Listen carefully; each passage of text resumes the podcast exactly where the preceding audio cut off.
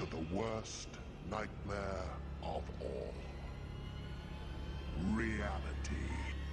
Explore the lesser known stories of our unknown world. Join the pursuit of the paranormal with Ash and Greg. Good evening, Ash. How are we doing? Good doing? evening, Greg. Not too bad. How are you? How are you this fine Monday evening? I know, I can't believe it's Monday yet again. Um, I'm okay. I'm okay. I'm sat in the recording studio. Don't you call it? That's what I want to call it now. And I'm the only one here in the whole building. Um, Spooky. and on previous episodes i've there's a like um a main area you guys can't see it but i'm pointing and um i hear noises. I go to a loo at the other part of the building tmi and i'm in there with the door locked and i can hear not noises outside the door which is a bit odd. But apart from that i'm all okay. I'm all okay. How are you doing? alone. Not totally alone. well, I, well, interestingly, where my recording is taking place, um, there is another building that can be used as well, and in there is reports and have been reports of a spirit. nice. I don't know if that's true, but certain people that are close to me in this building normally tell me that there's sometimes a cold breeze, all sorts. So that spirit may have come over to the new building. So watch the space. watch the space. How are you? I'm good. I'm good. On Saturday, I've got a investigation in a Antwerp mansion in Manchester, like a, a So- public ghost hunt Okay. thing.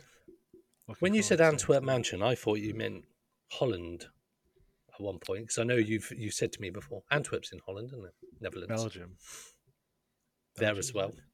Yeah, okay, okay. So that will oh. be fun. Is it uh, First a time doing like old a public one. I think so. The only one that was local to me, all the rest like down south, so I'll do this one. Yeah, Look first time out doing for like the people. one. So. Look out for the people that are clearly always at those events. You'll spot them. I went to one and somebody they thought most haunted was real. So you can imagine the conversations that everybody's having with these people about the fact that it wasn't real. And they, they they looked absolutely shocked by it. They were like, What? It's like you told them Father Christmas is not real. so Anyway, anyway, yes. anyway, I've got better guess. We're just chatting, just chatting amongst ourselves. Uh, this week we are joined by Jason Gleaves. Jason Gleaves, quite uh, well known in the UFO world, particularly in the UK. Guest on Yep. many other podcasts. Always hearing him on Howard Hughes, especially. Um, Yeah. Author of a number of books, including UFO Photo, UFO Ufology Umbrella. So, welcome, Jason Gleaves. Thank you for joining us today. Hi guys, it's a yeah. pleasure to be on your show. Sorry you had to listen to all of that as well. That's fine. That's fine. Sound it sounds intriguing. Actually, I was uh, I was just going along with it. I was like, okay. We um so me and you, Jason, we we actually met at the UFO mini conference. You were sat next We to me for most of the day. We did. We That did. was, yeah, that we was a good event. Yeah. right, little natters there, didn't we? Yeah, about Yeah, all kinds of strange things. Yeah, we I showed you. I showed you. I think we've put it. I don't know if we put it up on the page before. I showed you that one second video that somebody had sent us about the uh, alien they filmed in front of us, or in front of them. Sorry, that was emailed to us by some random account. Yeah, Um, so we, It we did have some back and forth throughout the day. Yeah, interesting We did, video, we but did. Well, again, it, it's when you get these videos, you you look at them, and then you've got to sort of look at the background, haven't you? Where it's come Yeah. from, the person, you know, and then really you go from there, don't you? So that that's probably a good place to start. So people will obviously send you video footage and photographs. What what how do you go about sort of investigating those photos or videos? Well, yeah, it, it. I get all kinds of things sent to me, as you can imagine, uh, Yeah. images and footage.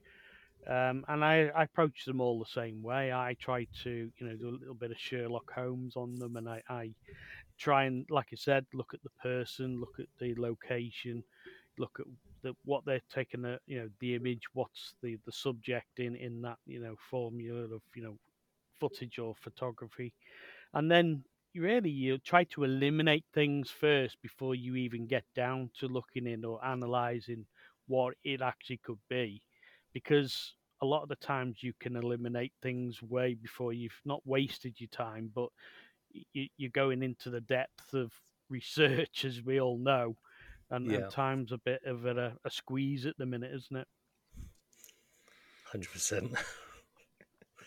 Yeah. So I know you you've got your ex RAF and ex British Aerospace Airbus yeah uh, division. So sort of having that background, how's that sort of affected your approach to the whole like UFO subject? Well, it, it's changed because obviously my interaction with UFOs and ufology started when I was seven years old when I had the sighting with my sister in Liverpool, Aintree. We all know where the, the famous race is every year, you know, the Grand National. And um, yeah, it's uh, that was where it started, and then obviously through my life, I've had experiences and strange happenings that's happened right the way through, through my military and civilian life, and then obviously getting into ufology, as we all know, with the books and you know analyzing, you know, images, and we've just gone into that. But then, with the background of aerospace and um, and and the Royal Air Force, when I was looking at UFOs, they to me they had to be nuts and bolts. They had to be if they didn't if they weren't that real, you know, nuts and bolts, they weren't real. You know, as in Mm.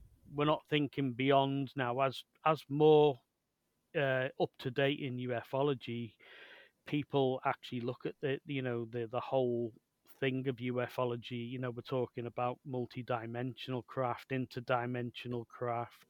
You know, things outside the box that we'd never ever think of before. But as I said, you know, I was always thinking if it's not nuts and bolts, then how can that be so? How can that be there in the air and how can it do what it's doing? And but then ufology progresses. It never stands still and it's always looking forwards. And again, my opinion and my, you know, the way I've looked at ufology has changed and it's caught up with like I've just said, you know, uh, multi-dimensional and interdimensional, and and the things I've done. You know, you only look at the stuff I've done for um, Peter Slattery and James Gilliland in in Australia. You know, um, James is in uh, ESETI, uh, Mount Adams in, in the states, and you look at the stuff they're coming out with.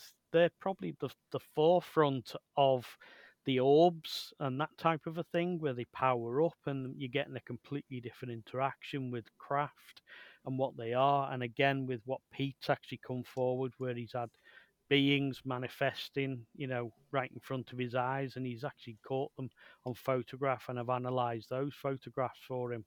So you know we've got to look beyond everything else. It's really you just don't stand still in ufology. You've got to keep looking what's the next thing you know what could be in, incorporated in within ufology and make it more understandable for most people Uh, So you mentioned ESETI there. That's something that we've talked about on the podcast. I know Greg's uh, talked quite a lot about the ESETI ranch. So how did you sort of get involved with, with those guys?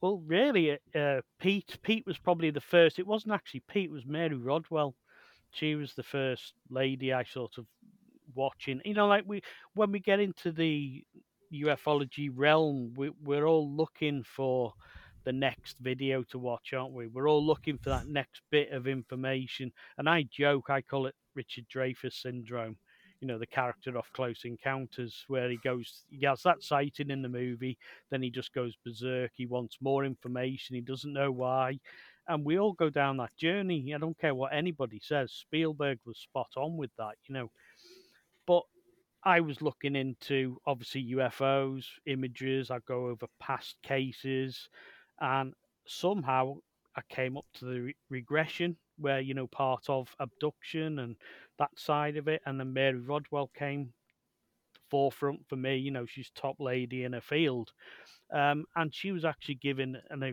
regression session to Peter Peter Slattery in Australia. Um, and do you know of Peter? Do you know his background of what he, he he was a rapper, I think. You know, he musician again.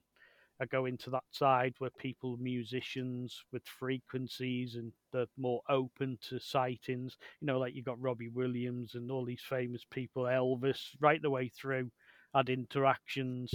So it's the frequency thing. But then she, he was having a, a regression with Mary and again with his sightings and he, and came through with the beings and everything. And I just found it fascinating. And then obviously I, I didn't. I I sort of knew about Peter, but in the background, I thought, hang on, I, I need to take note of this guy. I need to go and have a look at his stuff for myself, you know, and start to analyze them. And I went through them like I did with all the other cases. Started at the beginning, looked at his background, look at location, you know, the the whole thing. And then I was coming up with stuff thinking, I can't, an- there's no answer to this really, because they are what they are, you know, the sightings, the the interactions with the beings manifest themselves, the Pleiadians, you know, right the way through. And I just started posting them like I do. I don't keep them to myself. I just put it on the page, you know, and and, and then obviously through Pete, and then we became good friends, and I started to do more and more, and it just, you know, he started to post what I'd analysed on his page, and then he would come to me with amazing images and amazing footage, you know, and I I put him probably still in the, the top one percent within the you know the world of abductions and you know coming forward with that type of thing. And then obviously through that, Pete spends a lot of time at the SETI Ranch. He has the SETI uh, Ranch his own in Australia. There's also an ESETI Ranch in Japan. Uh, there's the, obviously James Gilliland, ESETI Ranch, the original, which is Mount Adams in the States, and they all interact with each other and work, you know, and put their findings out there. And that that's how it all say come about with with those two.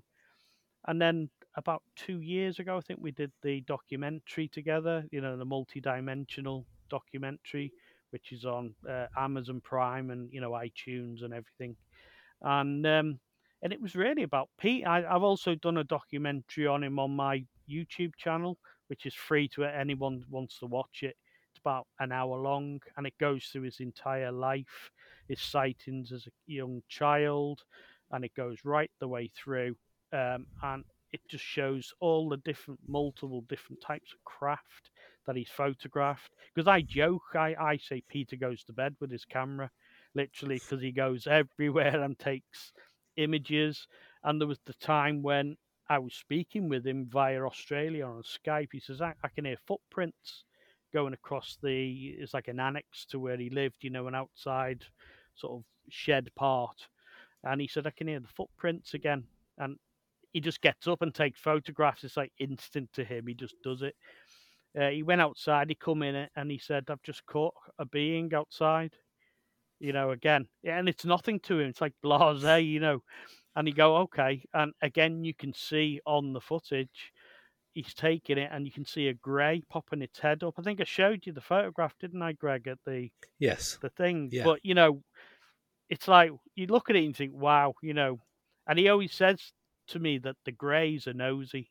He says they're always um inquisitive and you know there's another one where he set up a motion camera in his house. That's on the documentary too where i analyze that and it's in the it's in the dead of night. He's looking forward the camera, you can see it, and then just to the side there's a wall going out, and you can see the grey popping its head round the corner and popping its head back in and blinking and everything. It's like, but then I did, and also I also did a, a um an overlay of a frame from that footage and a frame of the footage of the being outside, and they were the, of the same being. So there's that. He's got the Pleiadians woman where she's uh, manifesting within his house. That's all on there. Then there's also the the other one where he was staying at the SETI Ranch, uh, at James's ranch, um, and he said when he woke up one morning, there's a being that he interacts with called uh, Guan Yin, and she's very orientating looking. She looks very, you know, Japanese type of look to her. Um, she's actually in the book. I've actually analysed and put that in the book. And he took a photograph on his phone, and then I got him later on that day to go back and take a photograph from the same position on the bed. And then I've done an overlay and you can see it's all the same room. And you know just to back up the information of what he's putting out there. Whether people believe it or not it's up to them isn't it? You know it's not we we put out the findings what we get and just basically put them out for everybody else but that that was how long long story but that's how I came across James and and Pete really because James is an interesting character. I've wanted to go and take the family to um, the Gilliland Ranch. I, I, mm. I, was just as we were talking now. I was calling up EC because we we've reached out to um, James to, to, come on the podcast, and I sent an email that I'd sent six years ago saying oh, me and my right, family yeah. want to come and um, come and, and stay at the ranch how can we do it? people go go to the ranch. They, they yeah. stay out. I mean, you, have had the likes of uh, Dan Aykroyd and um, you know, uh, I think oh God, I can't remember his name. The the the Cockney lad off EastEnders, the barman. Danny Dyer's been there. Danny yep. Dyer. Danny's went over, and he actually saw he had an interaction. Yeah, he did. With the craft. Yeah, it's actually um, a really good episode. It was like Danny yeah. Dyer does something. I don't know what it was. Yeah. And um, it was an episode of him at Gilliland Ranch with James and everybody there. And he's witnessing yeah. stuff through the it, night vision goggles. But the thing yeah. with James is, I mean, I gave a talk there um, a couple of years back via mm. Skype. Um, I've not actually, I keep getting an invitation to go out and I just don't get the time to go out. But um, if you're with James and he's outside and they have the Bigfoot uh, coming, you know, approaching, you get all different types of craft manifesting.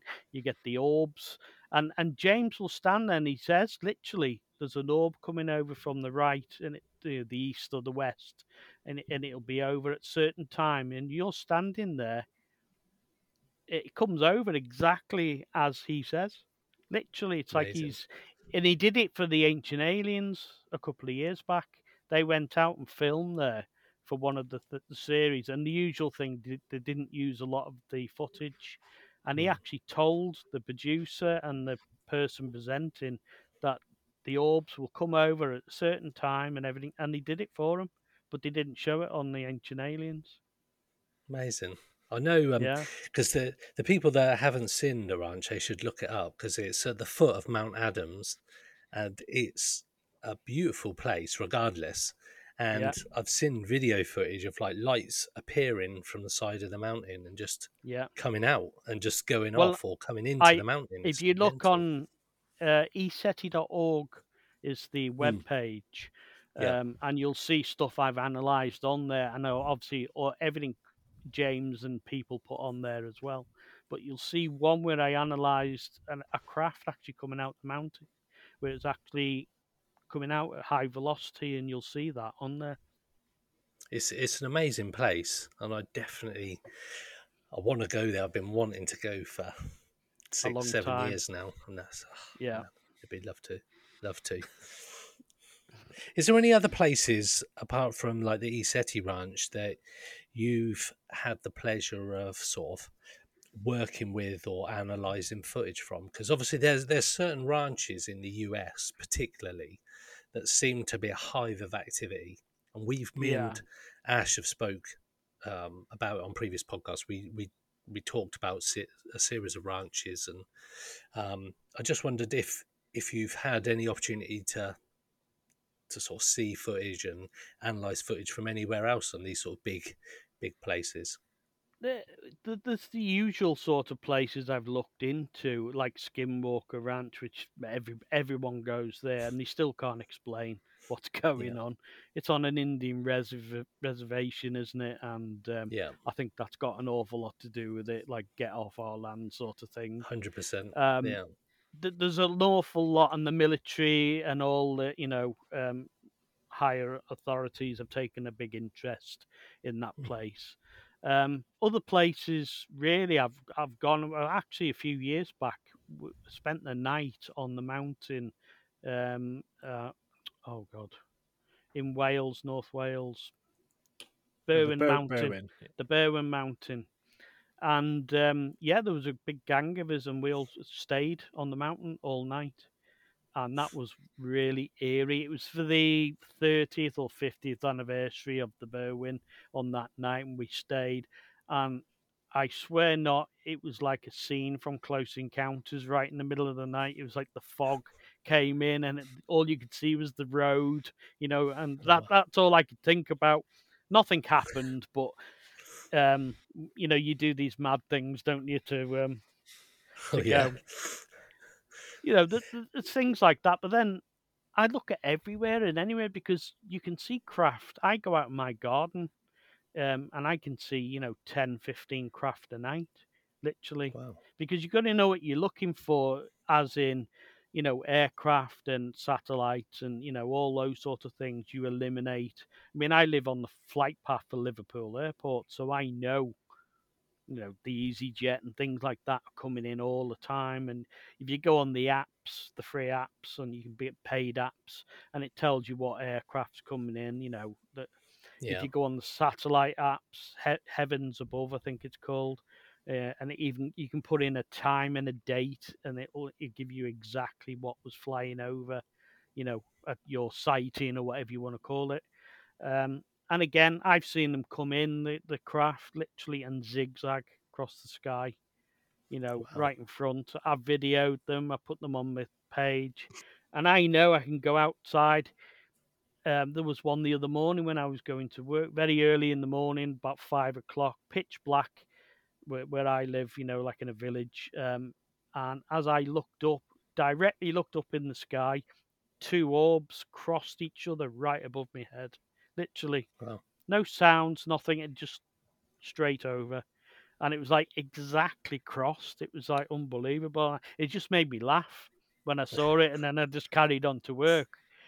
But yeah, a lot of strange things happened to me, you know, missing time and all kinds. So Okay, we'll come on to that. Yeah, so, Yeah. so one, one thing. Oh, go on. I was going to say, so talking about your sort of own experiences, you mentioned one when you were seven with your sister. yeah, Can you yeah, tell us a bit more about what, what you saw then. that that was really when it started for me. Um, and it- seven years old is like the golden age, isn't it? For most people, say they have a sighting and interaction. It, but it was. I was seven. My, my sister's a year older than me, and we were playing in in our relative's house in Aintree in Liverpool.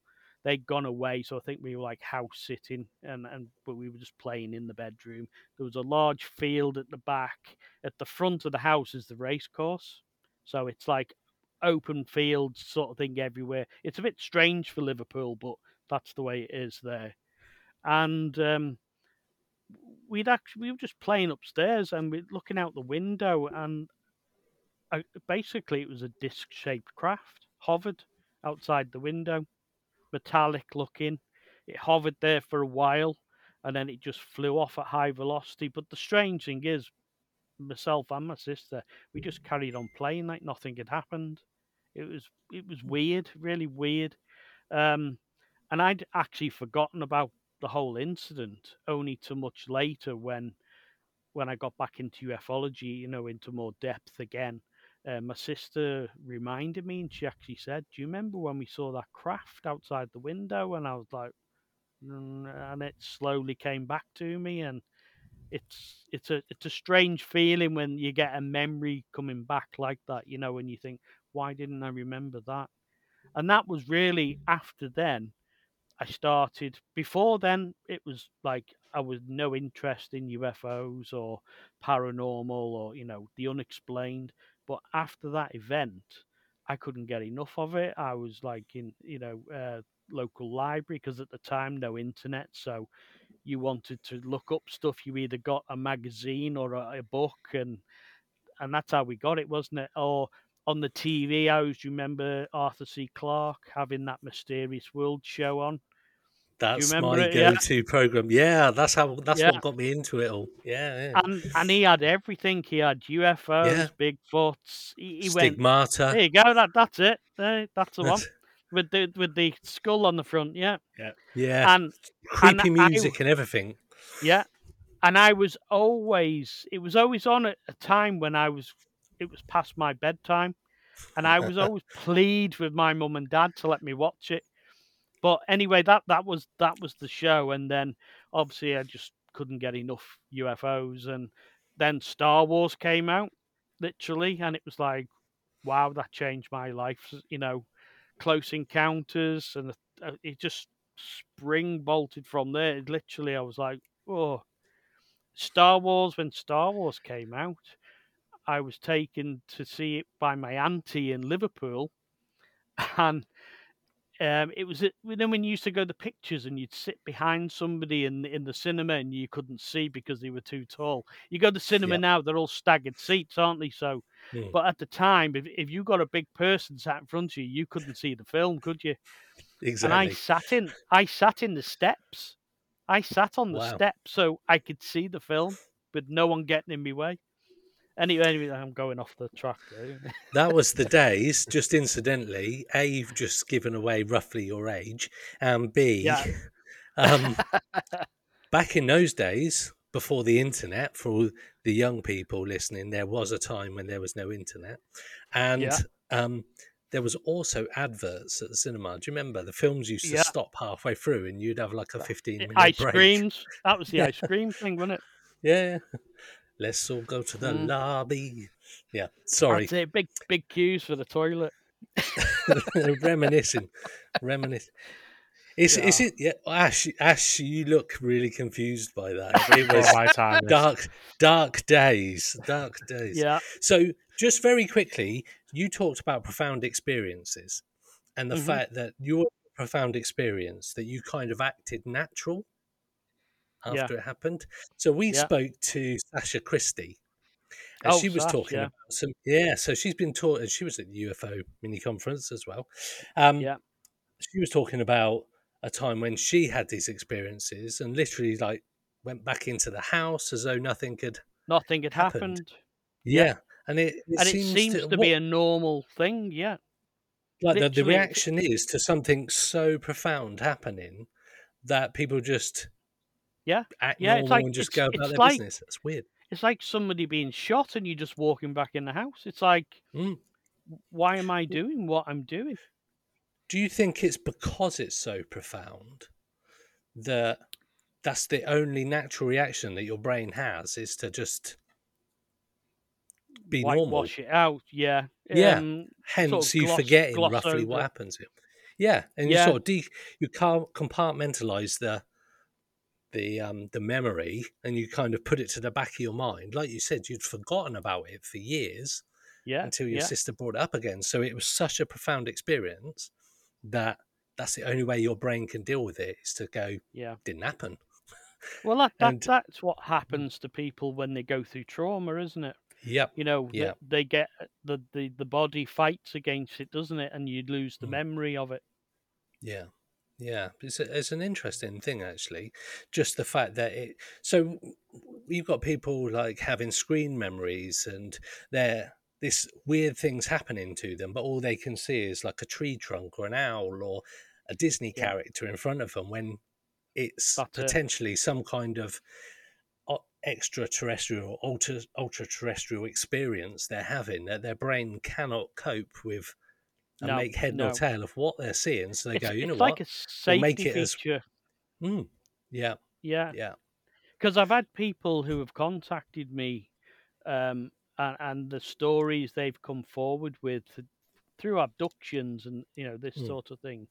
And again, I've had somebody say that um, they had a cartoon character walk in the room, you know, a famous cartoon character that they knew and loved, Um, I've had somebody say that an elephant walked in the room, and Wow. you think, and and they said at the time, how did how does an elephant just do that? But I think it's a backup. It's it's it's maybe it's a way of the extraterrestrial, the alien, during an, an abduction or um, in an experience, and they come in and literally feed into your your psyche, into your memory, and look for a safety memory, something that will keep you calm, that will keep you. if You, you know, you see a character, an animal, and you- you're Yeah. going to not react in such a way to seeing, you know, a, a almond shaped little grey coming up to you. You know what I mean? Yeah. I went to. I sort of bringing it a bit more recent. Uh, we've got the the Calvine photo. hmm Not long ago, sort of came out that they finally found this this photo for thirty years ago. What do you make of the the photo? You sort of analysed it yourself. Yeah, I, I went in. I mean, I've seen the photograph a while ago, and it's been sort of sneaking around. But this is the famous one that was on the back door, isn't it? And the the X Files MOD office, and you Yeah. know, I want to believe and all that sort of thing. Um, yeah, eh, I believe it's a real photograph. You know, just through the fact that the channels it's come through, the way you know, Doctor Clarke, uh, Clarke has you know done a brilliant job of finding the guy, you know, the the ex Air Force officer who had it, who shouldn't have kept it, and he did. Um, there was apparently six photographs, and the others went missing. That's a surprise, isn't it? Um, but if you look at what the actual image shows, you can see the Harrier jump jet. I saw that straight away because I know at that time the photograph was supposedly taken that they were stationed in Scotland, a squadron of Harriers, same type of Harrier, whether it was a GR1 or something like that, you know. And um, it's obviously either flying past this object or interacting with it in some way. And for an object that size, if it's stationary in the sky, then we've got to start thinking: is it secret covert uh, tech, not necessarily extraterrestrial? Was the Harrier interacting with something it knew? It knew that the, you know, it was on a, an exercise together. You don't know that. So there's an awful lot of maybes in it. But you know, something of that size, if it is there, we're talking anti gravity. So again, that opens another pot of worms. You know, it's literally we all know that it's there, but they're not releasing it. You know, and so yeah, you can go on and on speculating. So a, question then. So if if we believe that it's to be some kind of military technology, Mhm. and this is thirty years ago, how far do you think we've come with military technology in that thirty years? If they're able to to build and test something like this that seems to have only been seen once, Yeah, certainly on photograph, yeah. what how far do you think we've advanced have we advanced fast and far enough that the likes of the tic tac and those kind of craft are Mm. our tech and i say Well, our but- tech as in human tech rather than Yeah. us UK. I always put that back to when I was in the, the Gulf War, the first Gulf War, um, and the first time I ever saw the stealth fighter bomber F, you know, the F seventeen, was in Mhm. the Gulf. No one had seen it before then, and if you see that that aircraft, it's triangular, it's very odd looking. It's you know not doesn't appear on radar. There's so many things that is alien about that tech. Now that was out, and they said that was on the drawing boards 30 years or so before that, literally. Yeah. So the the, the given that they say is literally what we've got now. They're 50 years ahead of what they've actually got. So so they're going into planetary definitely. This thing with the space force coming out recently, you know, you've got the the army, marines, navy, air force, coast guard, all in in, in the US military side, and then Yeah. they've just introduced the space force, and they've made it all legit, singing and dancing. I personally believe this is just the the um, the drip feed effect of what um, uh, years ago the uh, NASA hacker um, McKinnon, Gary McKinnon, Yeah. he actually broke in, didn't he? You know, he, somehow he got into the NASA computers and he found pilots, space pilots, you know, names, captains, craft, and everything. And I believe this is the Space Force is just the drip feed effect coming through of the tech that is already in use and has been in use for a long time. And it's their way of just coming out and saying, look what we've got, look, look what we can do, even though they've been doing it for years and years already. Yeah. Have you seen the uniform for the Space Force? I don't think I have, no. It's absolutely horrendous. Just have a look at it. I saw it the other day, so it's, it's weird that you mention it now. You go, what? You could have come out with something better than that. And B, Gary McKinnon. So I used to be into computers when I when they first started coming out, of Sinclair and all that Yeah. kind of stuff. We, instantly, that was in the news the other day as well about Yeah. Clive Sinclair. Weirdly, um, so I was into all the like hacking stories that fascinated me, like war games and all that kind of stuff. Yeah, And Yeah. Gary McKinnon incidentally said that the, the computers that he accessed were only computers that didn't have passwords on. So they Yeah. were all unlocked computers. So he never technically hacked anything. He just No. accessed an open it was allowed in, wasn't he? nuts, Yeah, Which is nuts. Yeah. So what that says, A, about security and B, about what they're prepared to put on servers i- is interesting. But the, the Space Force, do you do you see that there is definitely a space force out there? We've spoken to people who claim to be um, doing work via remote and remote viewing, um, um, astro, uh, astral astral, projections. yeah, Sorry, I yeah, couldn't think yeah. of the working for the US government doing astral projections um, yeah. all over the place. Now, Oh yeah, do do you genuinely? Be, I I mean, we've been doing this podcast for a couple of years, speak, speaking to people like yourself. We speak to all sorts of people, abductees, everything, and it, definitely opens my eyes to what could possibly be there. Do you genuinely think there are these space programs with these off-world activity, um, and that we are sufficiently advanced enough that we're doing it now? Yeah, de- definitely, yeah, yeah. And it's really that's just through what I've found myself. Um, I Mm. found uh, obviously buildings on the uh, moon, Mars, etc. I found space stations on the far side in orbit around the moon, um, and they're huge. I'm talking huge, you know, craft that are there. Um, and uh, people don't realize that you know this space force is a new thing, but it's not a new thing because Russia had a space force from 1992 to 1997. They actually had, and they've been the forefront of space, you know, with the um, the space station and everything else, and interacting for many years, you know, going above that. And if you're dominant in space, then you are the leader. You know, that's the way it is, really. You know, you if you've got the the latest tech up there, you're in charge. You know, Yeah. or they like they like to think they're in charge. Um, yeah, yeah, I definitely believe that there's bases off world. They've been going off world. We've all heard stories of them going through jump rooms, you know, to Mars and things like that. You know, I believe there's an awful, awful lot going on behind the scenes, and it's it will it'll all come out one day. It will all come out, and you know, it'll be like watching a science fiction movie for real. Yeah.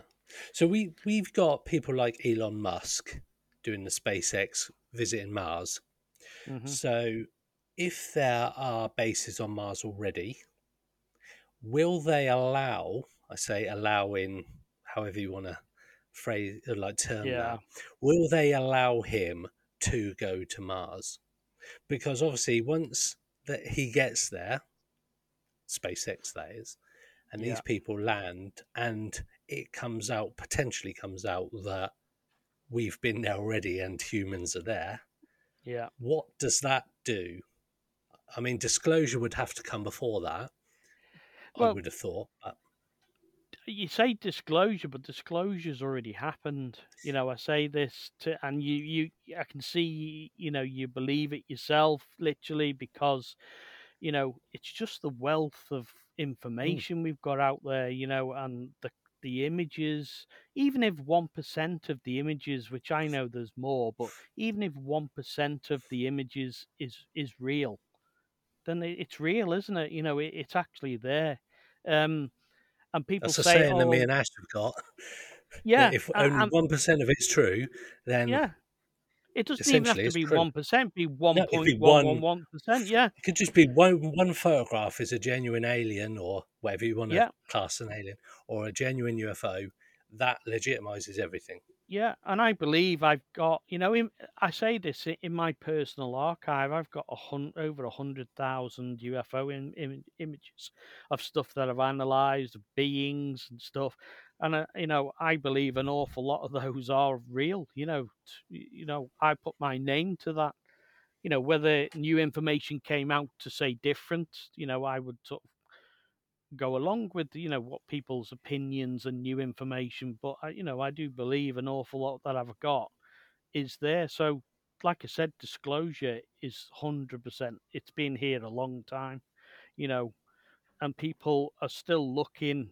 It makes you laugh really doesn't it? Because people are unless somebody sat behind a news desk with a suit on and a tie and rattling the pieces of paper on a desk and saying um yeah today uh, disclosure happened you know they won't believe it until then will they and they're happy And I think that's what it will take. Yeah. That's what Yeah. the mass media will have to, or the, the mass population will have to hear it from a source like yeah Fox And the government- News or CNN or Yeah, the corrupt government- media. like the US government and ours and you know other governments, they're not going to give up the disclosure freely because once they do, they're caught with the pants down, aren't they? They've been lying to the public for so many years about you know you can start Roswell if you wanted and go on from there. There's so many things that they they've said this and that and no we don't know what this is we don't know what that is they know exactly what's going on you know on, and what's been happening around the world. And then obviously the secret tech the the covert projects again all these um you know i spoke about the stealth fighter before. You know that was on the drawing board probably 30 40 years before it even became an aircraft. But the technology's always been there so the technology's there for them to go to you know wherever I want to bring it back a little bit because you you said something where you said you found space stations on the far side of the moon. hmm Um, so can you just elaborate on that? What you mean by like found these in orbit stations? when i've looked at i've gone into i try to get the most original photograph anything that i analyze i always try to go for the the, the the one that was taken you know the most recent up to date. Because i say this as well if i sent you an image of a ufo and then you sent it to greg and greg sent somebody else each time it's been sent it's degrading it's losing quality. You mm. know it's not the original anymore things you know you could have a bad computer that sent it and and then you you receiving a bad image so you're losing pixelation. It just you know goes on and on and on so if you can get the most original image to analyze you're going to get the best of the best aren't you you know that you can get um, and then i've gone into the original old nasa images and things like that when i was going in looking up cases and things um, and one of the moon, literally. And if you actually go to the far side, you can just see the far side of the moon, of which what the astronauts took of the moon, which is really high detail. You know, lots of detail in this. But then you you choose to use the filters on, you know, um, Photoshop, and I use Photoshop, like I've said before, not to you know change the photograph in any way. Literally, just use the filters to bring out the detail and stuff like that. Um, and again, you can see it. I'll, I'll post it again later for people to see because things get lost on Facebook and that. And you can see a huge space station in orbit around the, the far side. It's literally, and it's curved. It's that big. It curves with the the curvature of the moon. You know where it's in orbit.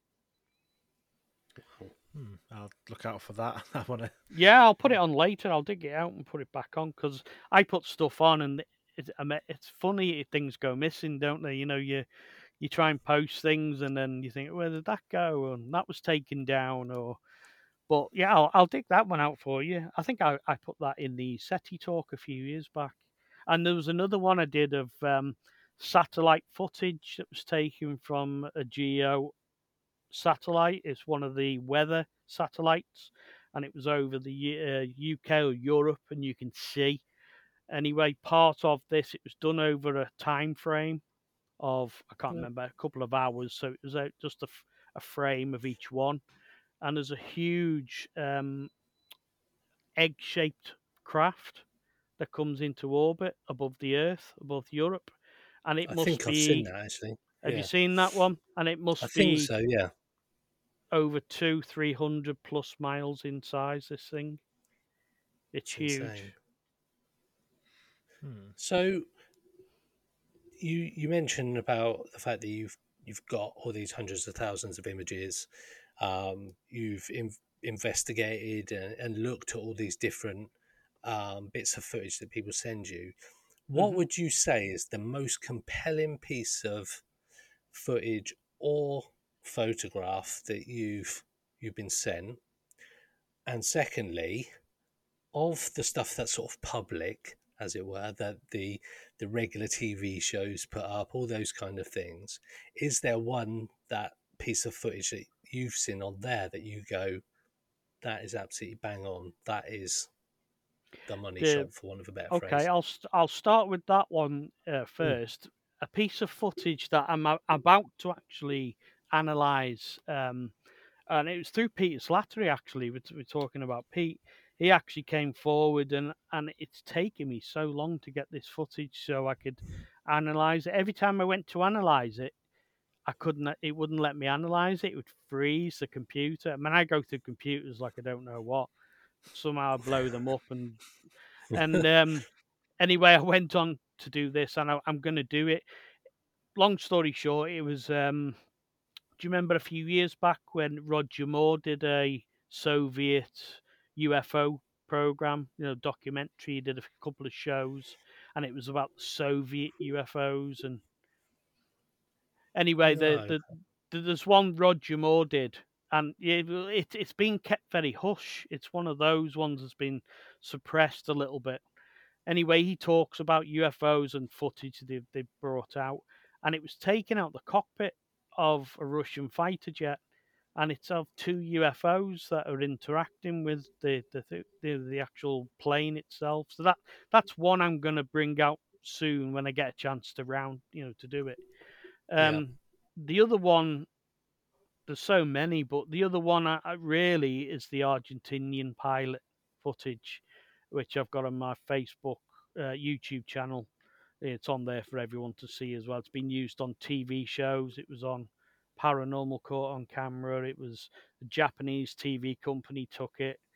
Um, and basically, this was 2014. This was an Argentinian pilot, civilian pilot, and he sent me the footage. He'd seen UFOs, wanted to keep his name out of the limelight. He didn't want to any, you know, fame or anything. And he he, he said, um, "I knew I was going to see UFOs again, but this time he took his mobile phone with him, and it was early days where they had the camera on the phone, and you could actually do it that way." um, and you can see the footage start. It's very clear. It's actually quite clear. It's it's in a, a very unusual format because it was taken on his phone, so it's like a long, you know, not like ours where it's horizontal footage. It's like vertical, um, and you can see the cockpit. You can see his, um, you can see the the dash literally. Then you see the propellers literally beyond and then beyond that you can see the cloud base uh, very blue sky you see the cloud very clear Is Um, this the one that you showed me at the show? Yeah, that's the one. Yeah, yeah, and Insane. and you can see literally he's flying along. Um, you can see the propeller. You can hear the propeller. So it's you've got everything there, and from his um, port side, his left side, he said he saw the two UFOs coming in. One was a long, elongated craft, you know, and the, followed by a smaller one, and they both buzzed right in front of his his aircraft, and then they flew in formation back round to his starboard side, his right hand side, did a figure of eight, and then came back and buzzed his aircraft again. And again, I've said this all the time, you know, um, if if a military aircraft did that to a civilian aircraft, it's a it's a big big mistake. Mhm. Uh, but it cer- it certainly wouldn't do it twice. It wouldn't come back and do it again. And again, you saw the footage, didn't you? Where Yeah. you know it's very clear. I actually slow it down and analysed it, and it's just Yes. unexplained. Yeah, it's definitely an interesting bit of footage. As soon as you mentioned about the propellers, I remembered exactly Yeah. this bit of footage you showed me, and um, yeah, that's that is a great bit of footage. It, it is well worth. Um, It's had an awful lot of views for obvious reasons, but if Yeah. I had to say a piece of footage that anyone can go and watch and everything, you know, and you know, come up with your own opinion. Again, I, I I say that to everybody. Please go and do your own research. Mhm. You know, don't always rely upon what people are telling you. You know, get in there. If you don't believe it's real or you getting a bad vibe about it, then you know, fair enough. It's you know, I don't sort of take that to heart. Mm. So, t- talking about commercial pilots um, and their um, experiences, so I'm just throwing it out there to both of you now that I've watched. Um, I watched a documentary on TV, and it was about pilots that have reported UFO experiences. I cannot remember what it was called. I cannot find it anywhere on the internet. And it was brilliant. It was the conversations between air traffic control and the pilots of them witnessing different things they've seen in the sky. I Yeah. cannot for the life of me find it again. I don't know if it was one of those things where I've just made it up in my head, but they were taught. Well, there's one bit of footage, and it well, they, it's sort of dramatized footage, but the the Mm. voice is the actual recordings, and it's this commercial pilot saying that they can see some lights in the cloud, and what appears to be like a a cruise ship size object in the cloud, and they went. excuse me. They went underneath it, and because they were so intrigued by it, they sort of went up and round it a couple of times Yeah. to see what it was, and they were reporting it as air traffic control as it was happening. Now, I cannot find this program anywhere. And I don't know if I've made it up. If I've made it up, that's some kind of weird experience I've had. It doesn't sound like you've made it up. It's um, you know, it's No. something. It's either been suppressed or see i can't seem to find it anywhere but that was just uh, incidentally i have a relative who is an airline pilot for a major english carrier Mhm. and i've asked him the question he's been an airline pilot for this company for well it must be 25 years at least 25 years Mm. about 25 years and he said to me he's never seen anything out of the ordinary and he flies long haul short haul yeah and i just Yeah. find that I think some Weird, pilots w- wouldn't tell you even if they did, just because it's old school. Um, yeah you know, you you, you want to keep your job. You don't want to be, um, you know, somebody mocking you for. That's why they didn't do it. You know, but it didn't yeah come yeah forward oh, with definitely yeah it was just he said he'd seen like he'd seen odd but normal stuff like high air balloons high up and he'd flown by those but nothing out of the ordinary as it were Yeah, so yeah, yeah. Well, there's nothing to say that there wasn't something already there. You know, um, I mean, there was a case in in the new book that I wrote, uh, another UFO encounters uh, book, and that was uh, David Caton. You know, uh, he's um, he's a brilliant researcher. Uh, he's been around a long time, you know, but he's ex Air Force and aerospace himself, so very similar to my background. Um, and hit the case he put forward it for me in the book, which I'd never heard of before, um, was a, a, sighting that happened in Cyprus, which is RAF Akrotiri, I think it is over there. Um, and it was in 1958 when he was over there, stationed over there. Uh, and it was uh, in the radar uh, unit, which is on the Troodos Mountains in Cyprus. Um, and a friend of his, uh, Barry Porter, was in the radar room with him 6 a.m. in the morning. And he said they uh, they both witnessed where they were tracking a UFO that was coming in uh, originally at 800 miles an hour over the Egyptian coast. Um, they tracked it in at 38,000 feet. Um, and they scrambled at the time the, the most modern jet at the time was a hawker hunter which is you know the most modern jet fighter they had they scrambled these jets up and and couldn't tried to intercept this object couldn't intercept it at all and this was like your typical tic tac that has recently been uh, released from the US government. So, you know, we're talking 1958 and tic tacs around then, not literally what he said. And he said, as they were witnessing this this object, everything it went from 38,000 feet to 60,000 feet in a second that they had on radar, and it accelerated up to 18,000 miles an hour. And they lost oh. it the jet fighters could obviously couldn't keep up with that, and they lost it over the Turkish coast. Now this is 1958, Tic Tac UFO. I've never heard of this, and this is what you know David put forward as his you know what got him into ufology. Um, you know, and they talk about this thing with the U.S. government with the the, crappy footage they put out. Literally, it's so awful that footage. It's like really. When I saw it first, I just really, you know, I know it is infrared and everything else and the gimbal. I un- I do understand all that side of it, but you know, we're talking 58 where there's a case, and then they're talking like it's just happening. It's been happening right the way through. Hmm. It's interesting because there's um, Ryan Graves who's doing the rounds on some some of the podcasts at the moment. I listened to him on Joe Rogan, mm. and mm.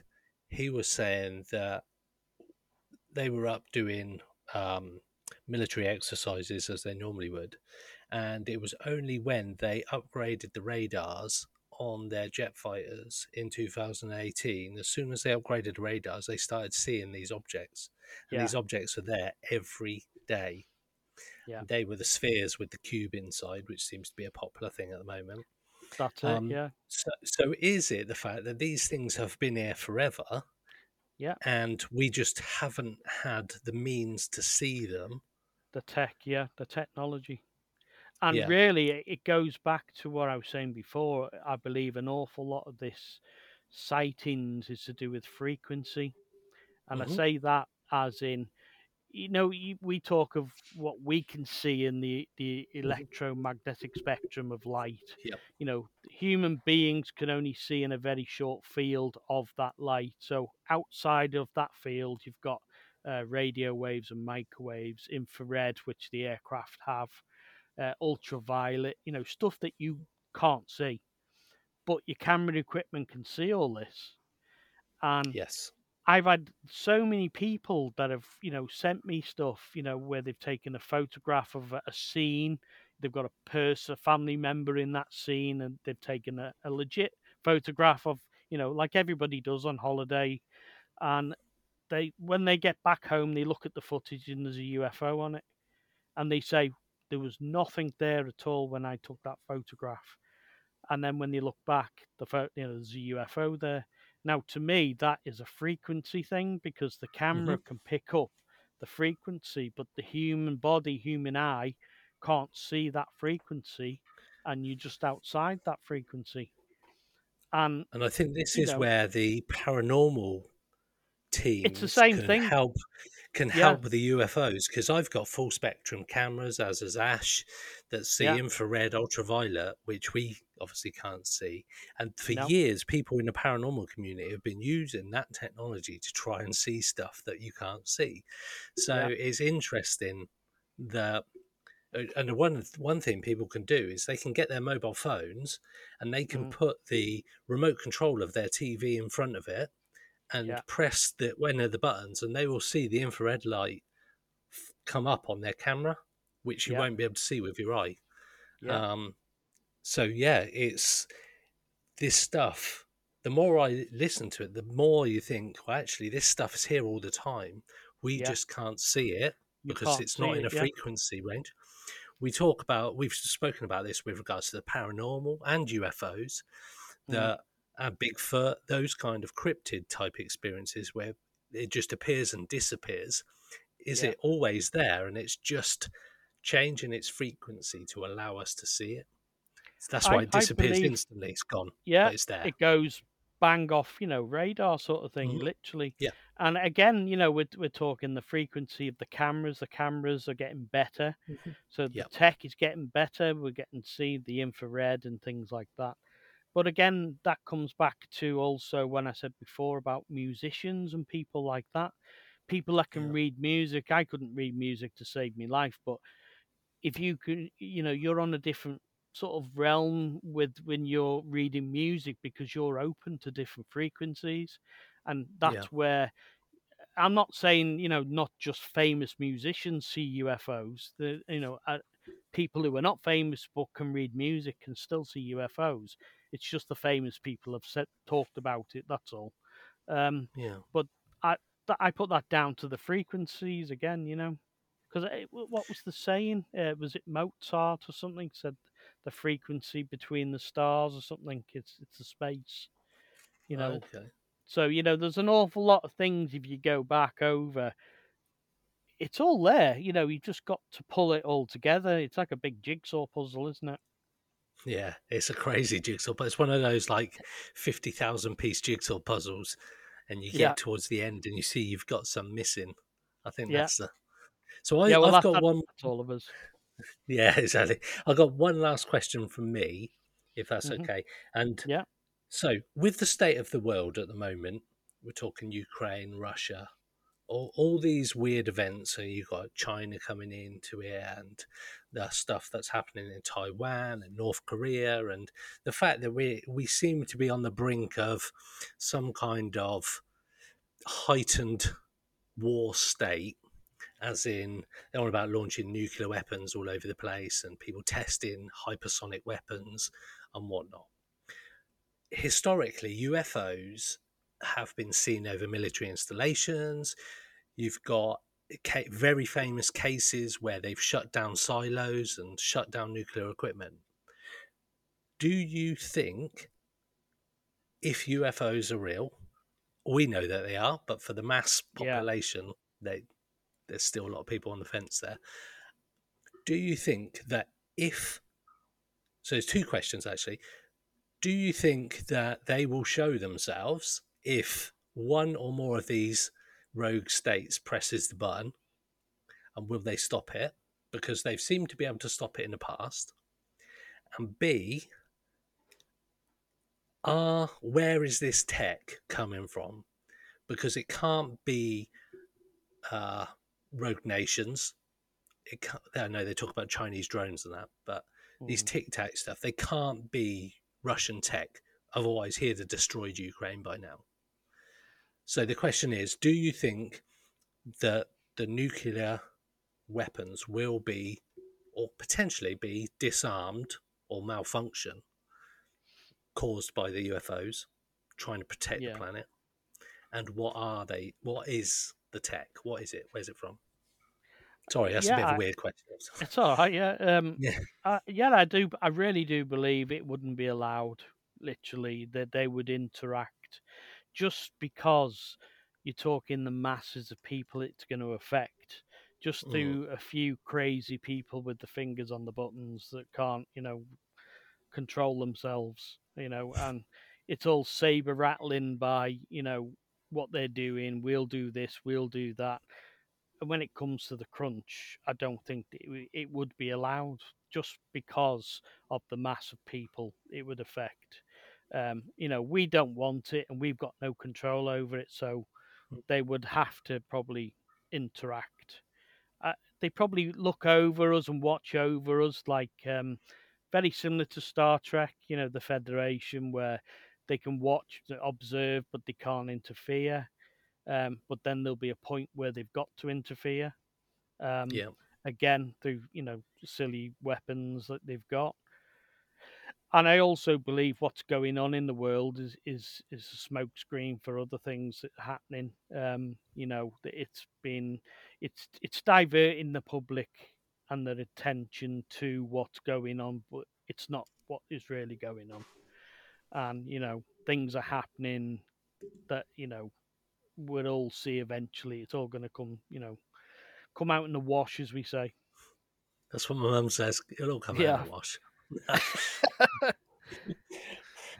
I'm not putting you in the age bracket with my mum. I'm definitely not. I'm just saying. so, Well, what do you yeah, yeah. what do you think the tech is? The the tech that um, the U.S. So, like the government tic-tac, seeing, No, Yeah. yeah, yeah. All the stuff that we're now sort of seeing on gimbal, the, the I- gimbal footage, the tic tac. What? yeah, you, you got to remember that the footage that's been shown there is on the Tic Tac is in infrared, so the human eye can't see that. People are watching that piece of footage and they're assuming that you're you're watching it like like we're watching each other on the screen now, um, and it's not. It it's only been seen in a different frequency, you know. So again, if we got tech that is that good, that does cloak into that effect, probably. I can remember when I left the Air Force, they were just bringing out a paint that they put on the aircraft.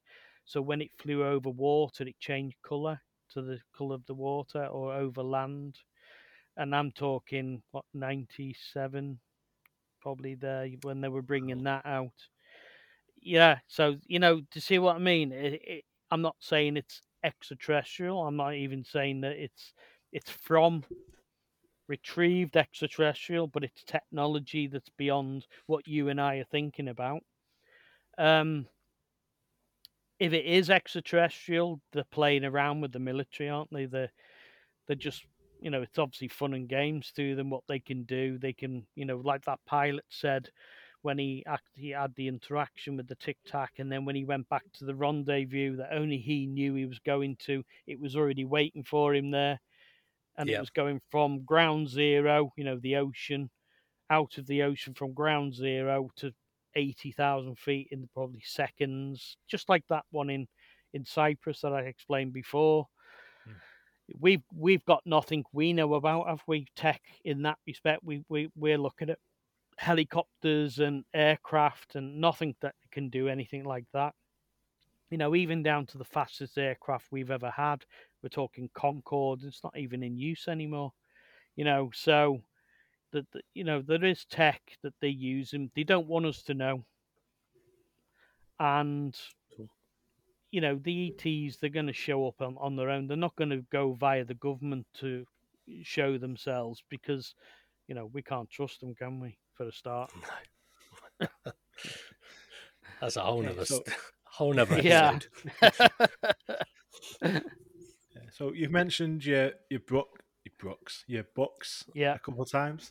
Uh, you got UFO photo, UFO encounters, and I've got this lovely copy, signed copy. Oh yes. Ooh, Ufology umbrella. I'm about two thirds of the way through. But yeah, Yeah. fascinating stuff. Really in depth photos and analysis and information. So, first of all, sort of great work on the books. How so? How did that come about? And then also, how can we find them? Yeah, well, uh, how the books came about really was um, through Philip Mantle. Um, I'd I'd started to analyze, like I said before, you know, I'd, I've always, you know, had that thirst for information and you know, cases and wanted to know the truth, and then I'd debunk cases, but I'd put out the findings, and you know, that's how really that came about. And then I would do images for Philip and to via books and things for him And then he just said one day, so why don't you write a book? And I thought, I've never wrote a book before, you know. And uh, he said, oh, I'll help you through it. You know, he does it to everybody. This is what Philip does. And um, I said, oh, oh, go on then, you know, because I thought I'm going to get the help here to do it and stuff. And the first book I did was the UFO photo, which is basically what it is. It's it's where I analyze images for people of you know what whatever cases I go through. The the Argentinian ones in there and stuff like that. And I go through and show people how I analyze it using Photoshop because it's not secret. Anyone can do this. It's just I've managed to come up with doing it first and showing people how to do it themselves. Um, and then I go into detail saying, you know, misidentifications of birds, drones, airplanes, all that sort of thing, and then go down that road. And then the second book, the one you just shown there, the ufology umbrella, was as I progressed in ufology, so did my what I was thinking and the things I was finding out. And I didn't realize, like most people do, that there's seven separate categories of close encounters as you know you go through the book i tried to explain everyone thinks it was close encounters one two and three and obviously close encounters of the third kind came out with the spielberg movie and dr hynek and everything brought them through. And it was him who actually brought close encounters of the third kind out. But after then ufology has progressed. As we said it doesn't stand still for anybody. So you're talking people started talking about abductions and hybrids, and so it goes into more depth. and And there's actually seven separate categories, so it breaks down in that book what they are. I put cases to the different categories and, and just tried to explain it. And then if people want to go out and do a sky watch, I've done a thing in the back where you can tells you what to do and how to go about sky watch and set it up and you know meditate before, all those sort of things to get you in the right frame of mind. And then the third book, uh, the ufology umbrella, up close and personal. I've, I've said this, you know, I say this all the time. I mean, I've been so lucky that I've met the people who I've read their books coming through my journey you know the you know the Hyneks and you know those sort of people and you know um, you know Philip Mantle and Peter, uh, Peter Robinson, you know, left at Eastgate. I can go through so many books, and I've met so many people and done so many case images, etc., for them. So I've got to know an awful lot of people, and this book, I really wanted to know how they got into ufology. Just like I would say to you, Ash, or you, Greg, and say, how do you, how did you get into ufology? What did you come across a case? Did you have an experience or whatever? missing time or something like that.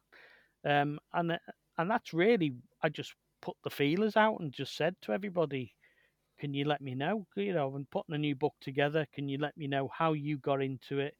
And they came forward all these different cases right the way through. You know, the likes of um, you know Philip Mantle and uh, Peter Robinson, Mary Rodwell, you know, the book, um, even Bruce Maccabee, who was somebody I looked up to, who's done the image analysis thing for an awful long time. You know, he's gone through and, you know, done great work on cases right through.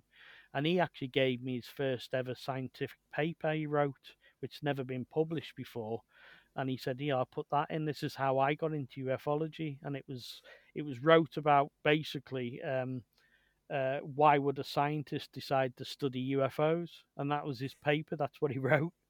So I've been looking, and I've got friends who also sort of outside ufology, like musicians. I've got friend of mine, Nasher, um, used to be in Frankie Goes to Hollywood.